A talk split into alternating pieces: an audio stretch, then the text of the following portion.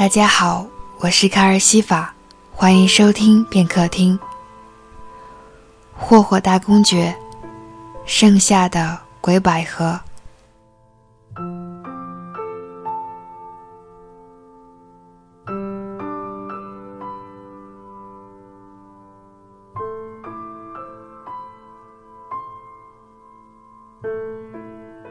欧饶揉着小腿，一直到感觉紧绷的肌肉恢复了柔软，一个轻柔转身，镜子里就出现了站得笔直的自己。空旷的排练厅被镜子扩大了无数倍，他在无边的空间里孤单得微不足道。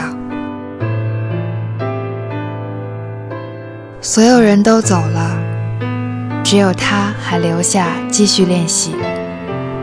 没有人跟他说欧饶一起回家吧，也听不到欧饶别太拼了，注意身体。也许有人说了，他没注意。他的关注点只有自己在镜中的形态，向前弯曲，举手伸展，屈腿，足尖画圈，雀跃，刺，四次交织。每个动作，每个停顿，每个连贯，他在镜子里看着，他在心里量着。他要跳出舞蹈的灵魂，他要做活的雕塑。他没有时间寒暄，他要练习，不断的练习，让自己在水银灯下光彩亮丽地盛开，把自己青春最美的年华留在舞台上。一曲舞罢，他低头看看脚上的桃皮色舞鞋。如果他寿命终止，他就结束今天的排练，去楼下的咖啡店坐坐，尝尝那家老人特制的田园沙拉，那满满的蔬菜维持身材又营养美味。一曲再一曲再一曲，欧饶觉得自己最近和这双舞鞋一样状态大好，好像可以不停地跳下去。他确实在不停地跳，天鹅湖、睡美人、胡桃夹子、精卫、白毛女，他一曲接一曲地舞着，回旋着，跳跃着，跳过西斜的暮日，跳过晨起的阳光，在午后的彩排里与同伴们群舞，在深夜的乐曲里舒展一支翩然的 solo。 他等待公演的那天，用流动与静止的千姿万态，让观众把欧饶的名字永远刻在心里。公演却变得无比遥远，所有人都放弃了练习，排练厅里只有他一人不辍努力。只他一人，他也要跳下去，只他一人，他也要表演。他觉得此生都没有这么畅快过，仿佛体内有无尽活力，仿佛脑中有无穷灵感。他能听到音符与他的舞步融合，他能感到自己的姿态与乐曲重叠。也许是被欧饶的毅力所感染，终于有人来应和他。那个女孩却跪在他面前，通红着双眼。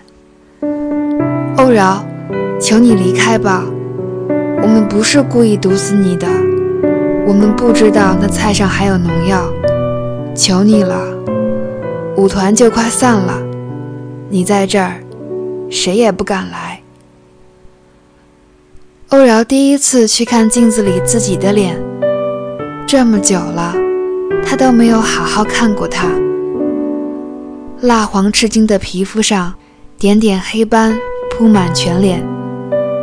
他突然发现音乐声不见了，手脚也沉重地抬不起来了，世界变得一片黑暗。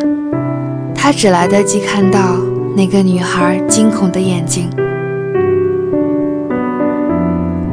女孩的愿望并未实现，一夜之间，舞团开满橘色的鬼百合，花瓣上数不清的黑斑与欧饶中毒的脸一般无二。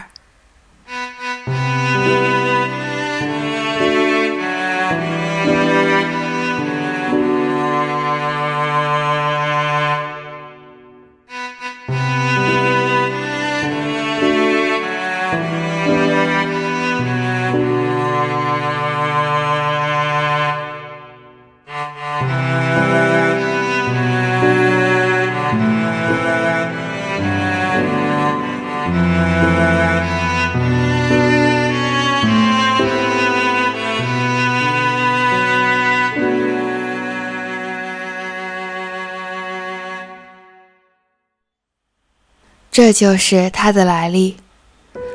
瘟神翘着二郎腿，摸着手边的鬼百合。你给我讲这些干什么？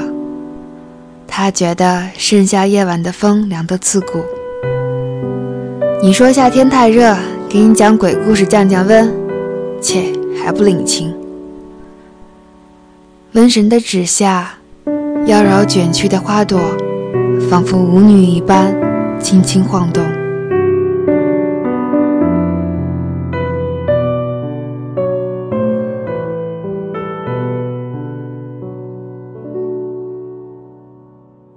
我是卡尔西法，声音里有良辰美景，有你聆听，就是最好的时光。